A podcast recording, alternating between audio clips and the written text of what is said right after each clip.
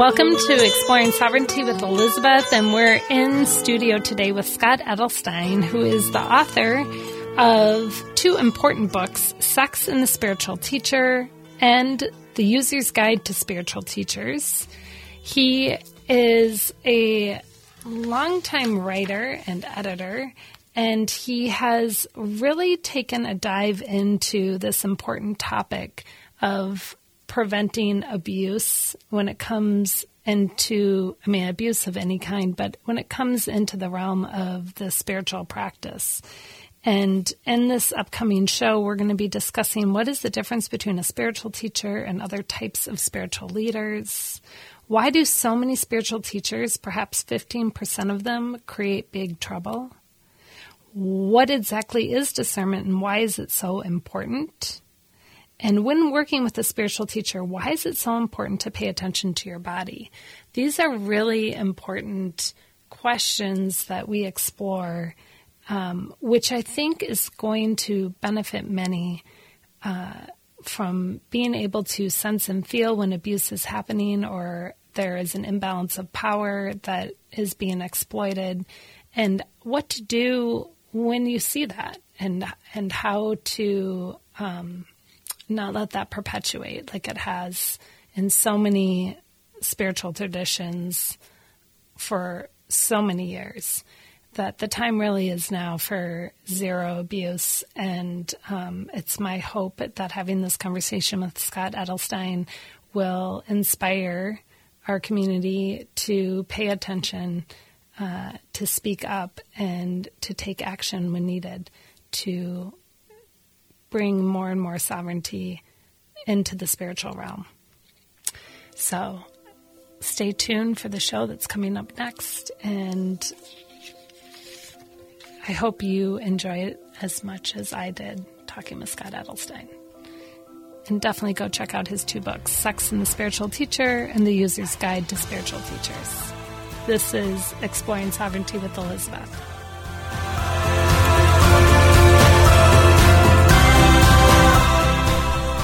At some point, we've probably all felt a little stuck in a rut when it comes to our health, whether it's something physical, digestive, or emotional. This is Dr. Erica Way with Beyond Chiropractic. I'm a holistic practitioner that will take the time to help you transform so you can manifest your optimal life. Don't let unresolved issues hold you back. Come to Beyond Chiropractic in Oakdale and discover the answers your health deserves. Book an appointment today at beyondchiropractic.com. At the School for Higher Consciousness, we are committed to raising the level of consciousness on the planet by educating and empowering people to grow, evolve, and live well. We are dedicated to supporting people through this critical time on the planet. Our classes provide a path that deeply connects you to your inner power and higher levels of consciousness. We inspire, teach, and empower people to develop the skills and practices needed to energetically heal, grow, and connect more fully to their life purpose. Learn more at schoolforhigherconsciousness.com, schoolforhigherconsciousness.com.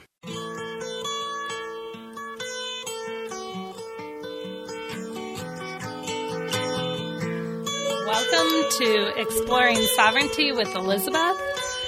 I'm in studio today with Scott Edelstein, who is the author of the books Sex and the Spiritual Teacher and the User's Guide to Spiritual Teachers. And he has joined us today from Minneapolis. Thank you so much, Scott. Thanks for having me. Thank you for agreeing to be here. Um, so, you have been um, writing books, editing books for how many years now? Oh, pretty much my whole adult life, and I'm almost 70, so we're talking 50 plus years. I started off back in high school. Amazing. Uh, you always knew that that's what you wanted to do? Uh, honestly, I had to decide between um, writer, rabbi, and professional bowler. Amazing. I, I could not get my bowling score up above 188 as an average. And that was about 15, 20 points too low. So I had to give up on that. And then I got much more ecumenical and thought, nope, rabbi's too specific. Although, of course, since then I've met plenty of ecumenical um, rabbis who have been um, uh, and learned about uh, what can I say, ancient Jewish mysticism. Yeah. that would certainly fit well with uh, uh, a lot of the mystical spiritual traditions as they're practiced today. Right. Yeah. Amazing. And so then you ended up writing and editing. Uh, yes, and there's always the question too, right, of what would pay the bills. And in, fact, the two books um, uh, on spiritual teachers that I've that I've written have paid very few bills. Um, although the publisher was excited and and did a very good job with them, it is after all a niche area. How And, did, uh, yeah, tell us how you got into that. Um, like what inspired you to write these books and, and tell us a little bit about them. Sure. Well, so the, the books are really for anyone who is either working with a spiritual teacher or thinking about working with a spiritual teacher or just confused about them uh, or intrigued by them. Uh, uh, and of course, spiritual teachers cut across almost every spiritual tradition. You don't see them much in mainstream Protestantism, but anywhere else um, around the world, in pretty much every other spiritual tradition, there are these people who are more than just generic spiritual leaders. Uh, they usually work closely and um, fairly intimately with people, reg- helping them to grow up uh, and become more of themselves. That's spiritual teachers at their best. There are, of course, a lot of wayward ones as well. Um, and I was inspired in particular to write at first Sex and the Spiritual Teacher because there had been a spate of uh, scandals mostly involving sex, but also involving a variety of boundary violations. Uh, some about power, some about um, uh, finances, um, uh, with a number of prominent spiritual teachers. What eventually I learned, of course, is that's the history um, of religion. Is that these things get reported in waves. We're in the middle of a big wave now, but it's they, they're ongoing, and the dynamics are the same over and over and over and no one had written anything of significant value except for one small essay that had been published in a almost unheard of uh, little anthology. And so I, I did this book to try to fill the gap, and then I realized that, well, fine, I've addressed uh, uh, in some detail this whole issue of spiritual teachers who transgress sexually, but what about people who just want to know how to build the right kind of relationship with spiritual teachers. And that's how the user's guide to spiritual teachers came about. Same editor, same publisher, similar covers. The, the two really go together. And, and in fact, they were sold to the publisher together. Amazing. So the dynamic that you talk talk about the you know uh, yes different traditions, but they have the same dynamic. Can you, for our listeners, can you kind of unpack that a little bit? Sure, and it's actually much more than one dynamic. Um, and since the, the first book was published, which was over a decade ago, uh, that first book was Sex and the Spiritual Teacher, I've come to understand a great deal more about certain kinds of what are called high conflict personalities. And there's five key types. The person who's written most about this is a guy named Bill Eddy. Uh, he has a good book called Five Types of People Who Can Ruin Your Life. and briefly, they, they boil down to you know, the, the, the psychologists call them um, uh, antisocials or sociopaths, narcissists, um, borderlines, um, and then um, uh, paranoids. And there, so there's five different types. But the, the two that specifically impact uh, spiritual teachers and spiritual quests in general are narcissists and sociopaths. And then there's the combination, which are called malignant uh, narcissists, who are both narcissists and sociopaths. So if you're either one of those, um, you're very, very interested in controlling other people, in having the spotlight on you to varying degrees. You know, the sociopaths are more into control and cruelty. The narcissists are more into the constantly being in the spotlight, telling other people what to do. And the malignant narcissists are very much both. So um, there is no more appealing job uh, other than perhaps king, emperor, president of the United States, um, autocratic ruler. Um, other than that, the most appealing job is spiritual teacher because people will do what you say, people will give you their money, people will give you their um, uh, their obedience, and so on. So one of the things that I encountered, because as you know, right, whenever you go to pursue truth, it rarely turns out to be what you exactly what you expected. Right. And there's surprises and disappointments along the way. So one of the things that I discovered is uh, that a significant portion of spiritual teachers um, do not have healthy relationships with their students. They're they're sociopaths or narcissists. Maybe about 15% transgress in some significant way. Now, there's another way that you could flip that over and say, well, 85% um, are are reasonable and legitimate and loving and caring and compassionate. But 15% is still pretty high, and that tends to actually be the number that you start to see among all the helping professions. Hmm. Um, it's usually between 10 and 15%, and that includes psychologists, um, uh, teachers, and so on. Why? Because if you're a narcissist or, or a sociopath, you want to quickly get into a job that gives you power over people, that enables people to trust you, um, and where you get to, to uh, tell people what to do. So, um, so that's one of the first things that I that I encountered. In fact, in in Sex and the Spiritual Teacher, I I did a kind of taxonomy of, of eleven different types of ways that people transgress, eleven different personality types. Um, and I've, you know I've given you two of them, but there's really a variety that go up up and down the spectrum, from yeah. uh, people who just make a misstep to people who are absolutely in it to try to build a spiritual empire and destroy the lives of everybody they touch. Yeah. This is such important work that you've brought forward and you've had the courage to bring forward um, because, I mean, just being a human on this earth, we're, we're spiritual beings. Um, at least that's one of my working beliefs. Absolutely. and um, I I sometimes think that any Uh, you know, I've contemplated actually anyone who asks you to give your authority over to them for like spiritual as that's actually like kind of that first red flag. I mean, we can learn from people, we can be supported by people, but we are th- uh, that our spiritual journey really is to go within and sense and feel and discover and and find out, you know, our, our own brilliance.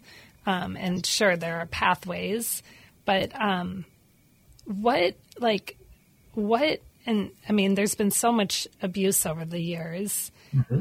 Um, what, and there continues to be. And there continues to be. There continue, and there always will be. The trick is how do you minimize it, not how do you attempt to get rid of all of it, because that will never happen. But yeah. you can you can get rid of some of it, and you can minimize. Yeah. So what are what are some of the the ways to minimize that?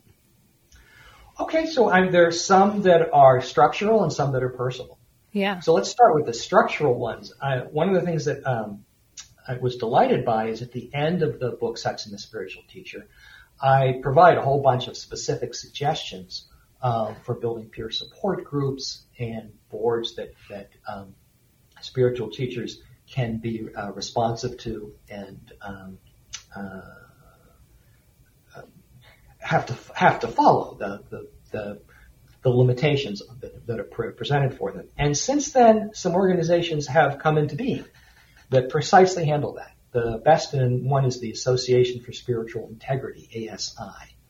And they are really working hard, again, across all spiritual and religious traditions to uh, assist spiritual teachers or spiritual leaders of all types, but spiritual teachers in particular, because they're the ones who have the typically have the one-on-one, the closest relationships um, with people.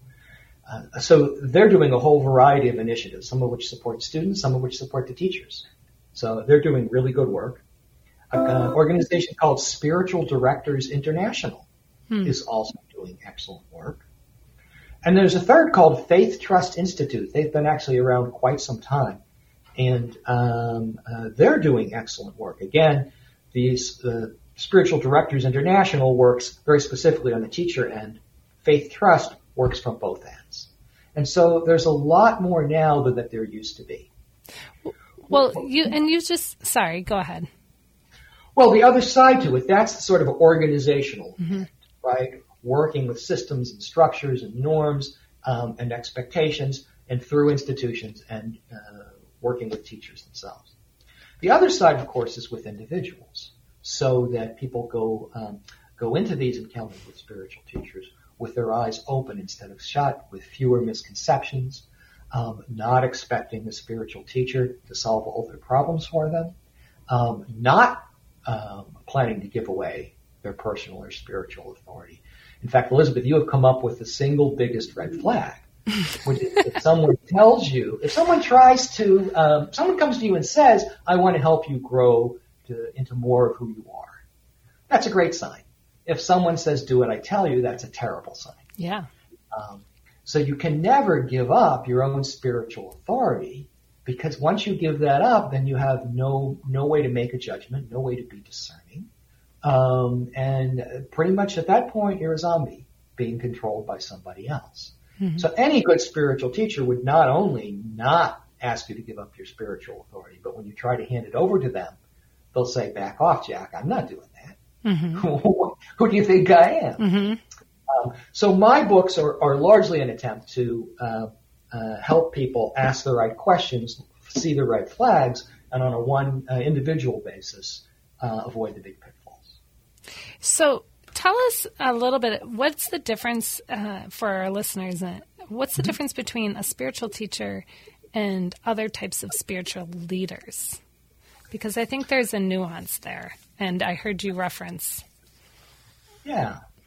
Well, there is a nuance, but as soon as I tell you it, I'm going to um, pull the rug out from under my own feet. So, okay. first of all, um, the the reason that I wrote specifically about spiritual teachers was because you, I mean, we see scandals all the time across the board in all kinds of spiritual communities yes. and um, and sects and organizations and so on, and those tend to be pretty run of the mill. Um, they're they're almost always terrible but then they're almost always predictable.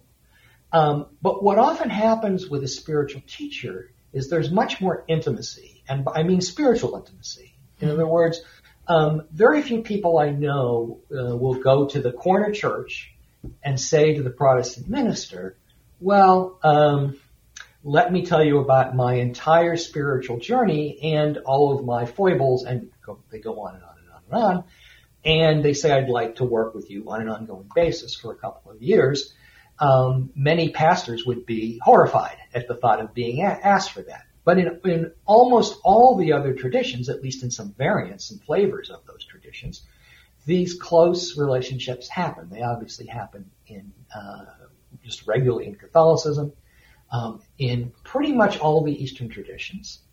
And uh, of course, they happen outside of particular traditions too. There's people like Adyashanti, uh, who who are spiritual teachers and working closely with students, but don't fall into one particular tradition. Mm-hmm. They may have roots in in various things. And then there's people who just claim spiritual authority, set themselves up as spiritual teachers, and about half of them are um, are dangerous. Uh, not all, but but many of them.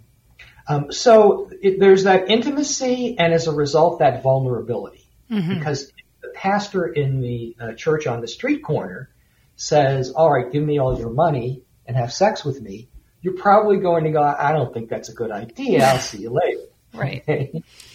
but um, if you've developed this intimacy, the spiritual intimacy, with a spiritual teacher, and you've grown to trust them deeply. And that's the other thing is that sometimes that trust is earned, but often it's um, inappropriately handed over. Yes. Because someone who's wearing a, um, a fancy robe or uh, spent time in a Tibetan monastery or this or that or whatever whatever your sense of spiritual attainment might be, if they have that that bell or whistle or designation, you might very, willingly say, "Tell me what to do." Right. Um, and so, so that's the distinction I made when I wrote Sex and the Spiritual Teacher and the User's Guide. That said, as soon as I wrote Sex and the Spiritual Teacher, I discovered a couple things. One is that lots of spiritual leaders who were not teachers were reading it and using it um, and recommending it. And Marie Fortune, who founded the Faith Trust Institute, took me to task nicely, and she said, "Ah, that's a bogus distinction." Huh. And um, she said it's a wonderful book, and she, you know, she uses it in in the Faith Trust Institute's training. But she said that's a bogus distinction. It can really apply. And I said, fair enough. I won't. I won't argue with that. well, I think it's an important one, and um, I think it also starts to highlight uh, why discernment becomes so important. And so maybe you can, for these last few minutes, explain a little bit about that for our listeners. Like, okay, so what do I do? Like, yeah.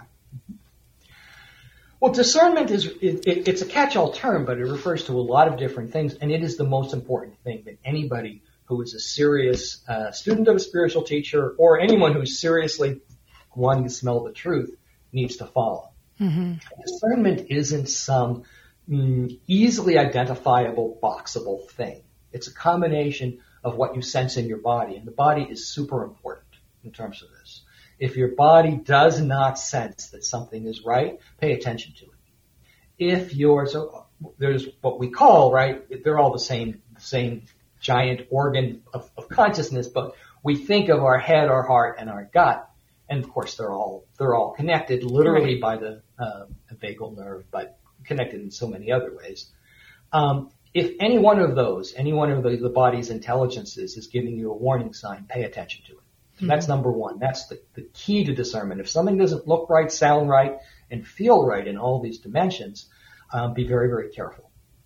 That's number one. Number two is also looking at the people who uh, are studying with or working under a particular spiritual teacher, because healthy spiritual teachers tend to have a healthier community or congregation. Doesn't mean they're perfect doesn't mean they don't have um, uh, neuroses or mental health issues. What it means is those relationships are healthy.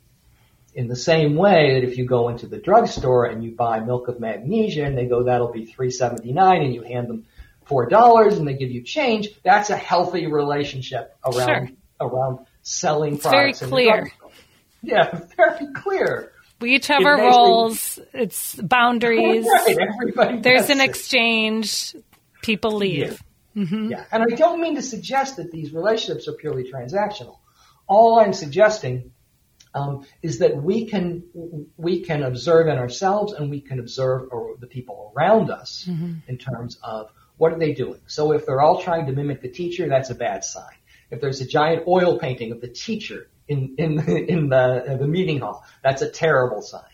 If you're being constantly pressured for money, that's a terrible sign. Um, if I mean, there's the whole long list that I give in, in each of the books. Um, so it's a combination of trusting your body, looking around and talking to the people and observing the people who are already associated with them, and then of course testing the teacher, asking them direct questions and seeing how they respond. Um, and not jumping in too quickly. That's the other thing I would say is um, taking it slow, just like you would in finding a good partner or a good therapist, uh, etc. You take it step by step and be prepared to step backward or even leave. That's beautiful. Um, we're gonna before we take a quick break. Can you tell our listeners where they can find your books? Sure, they can be ordered by any either brick and mortar store or you can get them at any online vendor. And again, they're called Sex and the Spiritual Teacher or the User's Guide to Spiritual Teachers. Excellent.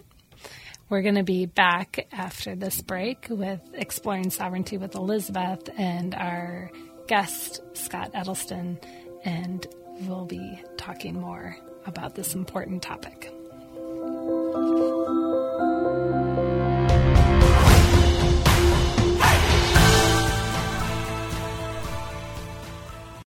Elizabeth Sullivan, owner of Soma Soul Sovereignty. I teach people to transform and heal their bodies, minds, and spirits and manifest higher consciousness. My hope with Soma Soul Sovereignty is that you open up to the power to heal yourself. We believe the power to heal is within each of us. It supports us coming home to ourselves and our authenticity.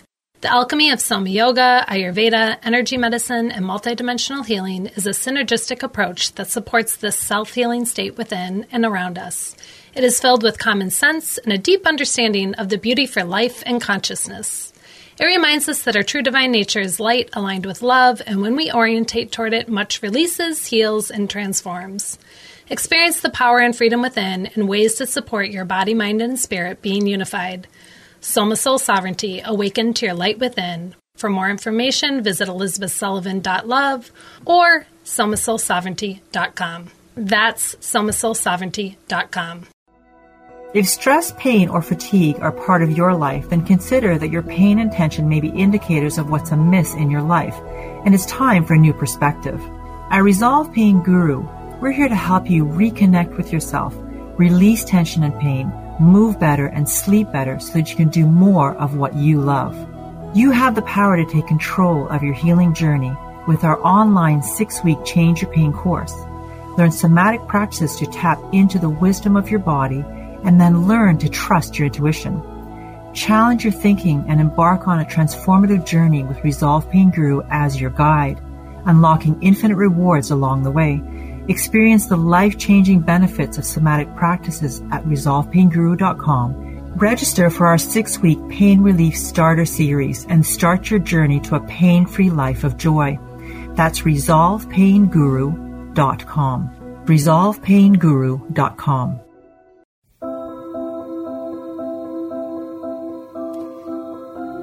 This is Exploring Sovereignty with Elizabeth, and we're in studio with Scott Edelstein, who has written two very important books for our times and might say millennia. Um, they, he's author of Sex and the Spiritual Teacher and The User's Guide to Spiritual Teachers. And you've done really important work in terms of feeling into the truth of these long-time patterns where abuse has happened and continues to happen and give uh, words word to it and light to it and a pathway for people to get themselves free from those patterns that have harmed many for a very very long time. And so i'm very grateful uh, for the work you've done in this arena. Uh, yeah and um, I know that your own, you know, some of your own beliefs are that we're already free, right? So let's talk a little bit about that and and kind of how you land um, land there and your own background with that. Well, let me start at the end and then I'll circle back to the beginning. For sure. That notion that we're all already free because that, that needs a little bit of unpacking Yep. Because, because of course we live in two separate dimensions of, of all times. Um, there's the wholeness and then there's the this and that, you know, the, the, mm-hmm. um, the everyday stuff. And people, it's easy to make the mistake that we live only in one and we live in both simultaneously. So when I say we're already free, that's not a platitude. All I'm suggesting is that what a spiritual teacher does is help you see what's already there. You're not you're not um, um, building muscle in the same sense that you go in without. If you go into the gym, at first you don't have a lot of muscle, and then you do a bunch of exercises, then you have more muscle. That's not what's happening. And the spiritual teacher is not um, giving you an, uh, an, accumulated set of knowledge in the same way that you would me- mm, memorize a periodic table that you didn't know at first and then you did at the end. What a good spiritual teacher does is help you see what's been there all along, mm-hmm. but you weren't able to recognize, or you may have even recognized but not taken it seriously, or there's been so much noise based on um, your upbringing and the culture and all these other things that you weren't able to see it clearly. Um, that said, one easy way to tell that what a good spiritual teacher um, uh, does is essentially point out what you already know is that when you listen to somebody, I mean, imagine you went to a spiritual teacher mm-hmm. and they said, well, we're all actually just living in a giant cow's stomach. And, um, and all, when you hear thunder, that's the cow chewing its cud. Okay. Mm-hmm. Now, you're just going to go, uh-uh, and you're going to walk away because you're going to recognize something about that does not resonate with your own experience, both in the past and in the present. So the paradox of, of a good spiritual teacher and a healthy spiritual teacher-student relationship is that the teacher is pointing out things that you already know because you're going, oh, that sounds right. That feels right. I want to hear more. Um, maybe they're leading some kind of practice, whether it's prayer or chanting or meditation or so on. And that you also sense as being somehow right or accurate or honest or real in your body. So that's the paradox is that um, the when you've got a, a, such a healthy relationship, in the end, they aren't teaching you anything you never encountered or didn't know. It just wasn't clear. It just wasn't. It, it wasn't. Um, uh, you weren't living into it moment after moment after moment. And then after a time, you're doing it more and more. We're Yeah. never perfect. So that's what I mean when I say we're, we're already free. We're all, we already have that recognition. Uh, I don't mean it in the sense that, that I mean, freedom is one of the most um, misunderstood and most abused words, uh, particularly in this country. Um, uh, it, currently, freedom, as used in this country, is a buzzword for yeah. If you have a white body, you can do anything you want, and if you don't have a white body, screw you. I mean, that's what freedom has become, and liberty have started to mean by by a certain subset of America. Okay, obviously they don't. That's not how you or I um, would. No, that's not how I would Um, experience that. And freedom is not about living without limitation. Free, freedom is obviously living in in. I think it actually brings a lot of responsibility. Like the freer you are, the more responsibility you step into. Yep. And that's part of, that's how it goes. That's part of how it works. So in my case, um, uh, I was raised by Jewish atheists.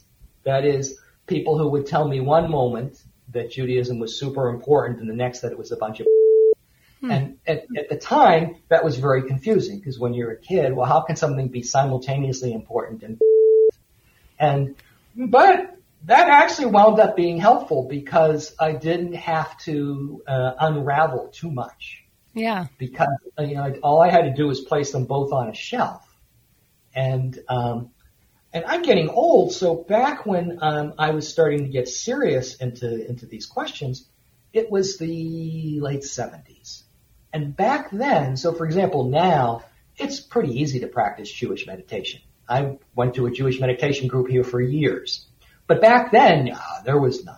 And just to be clear, Jewish meditation goes back many centuries.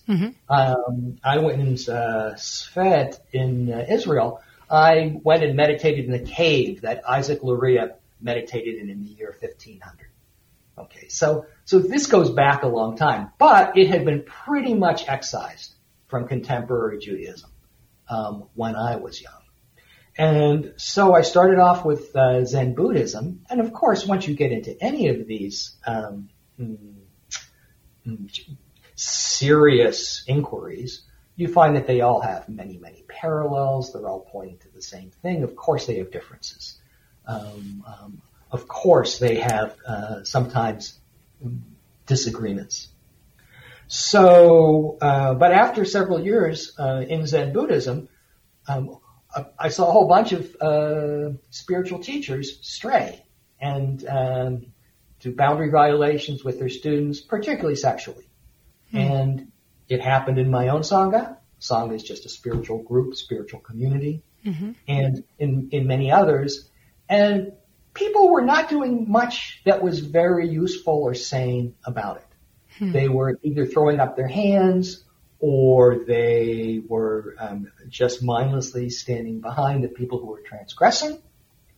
Um, or they would try to come down to just one very simple explanation. Like they'd say, oh, spiritual teachers are all frauds, or that um, it's all about power. I mean, there are some frauds, and for some people it's just about power.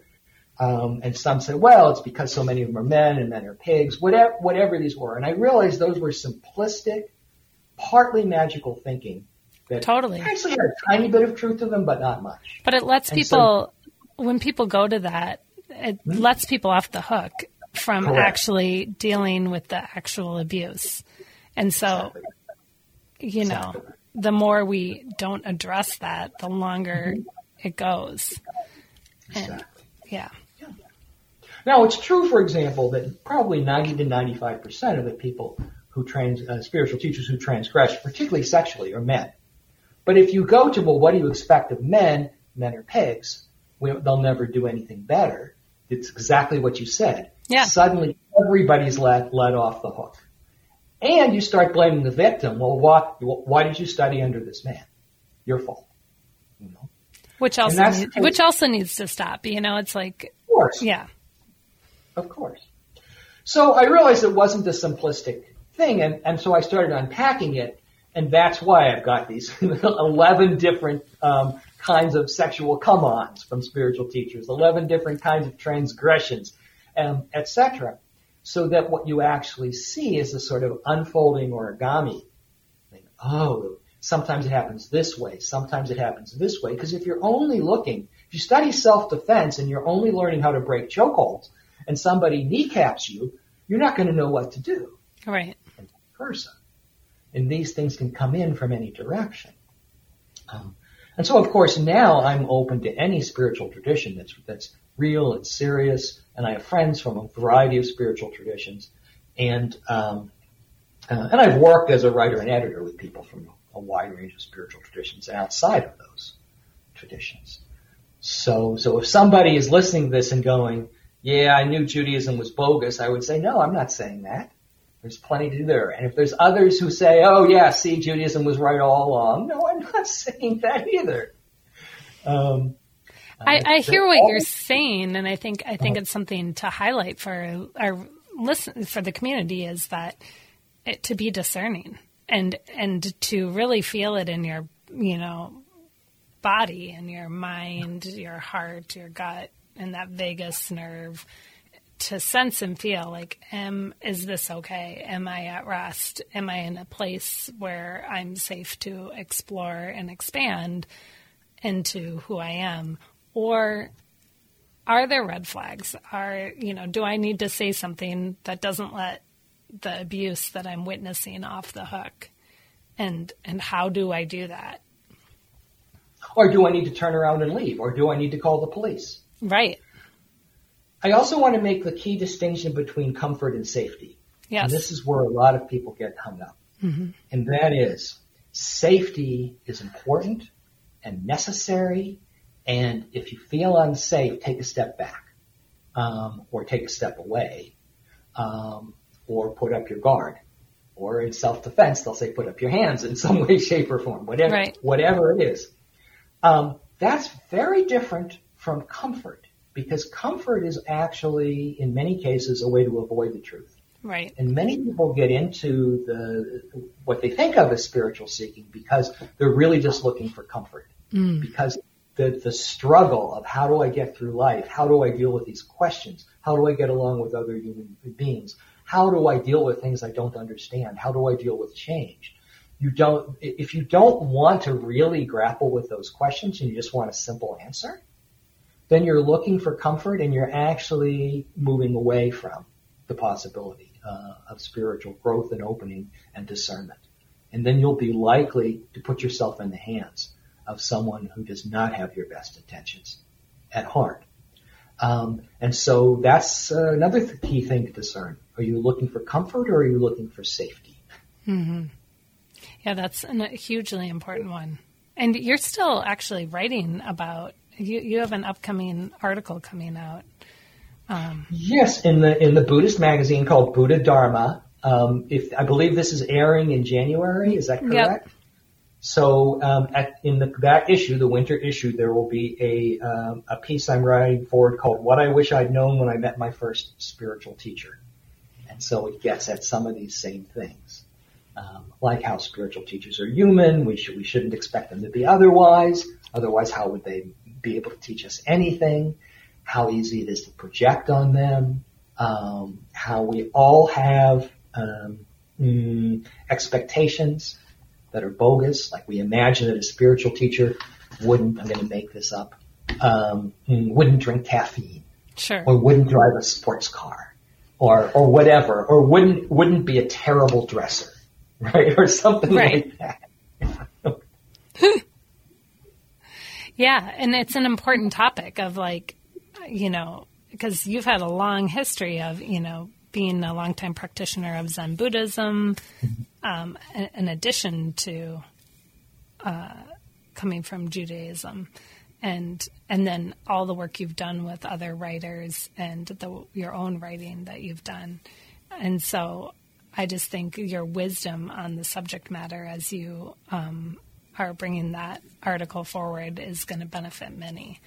What uh, for the people listening right now, what might be a few things that you know you named four things in the end of segment one, but what might be a few call to actions that you might give people to prevent spiritual abuse of any kind? You know, it usually doesn't just leap to sexual abuse, right? There's a mm-hmm. grooming period of the mental, emotional, physical, sexual, you know, and spiritual. Um, phase, but what might be a call to action you would give to people if they're finding themselves in that situation?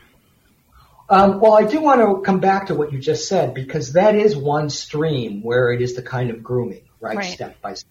But it isn't always, um, and that I even separate uh, kind of two sets of groups between the exploiters and the errants, and there's really a third, the exceptionalists. Because after all, spiritual teachers are human and sometimes they fall despite their best intentions.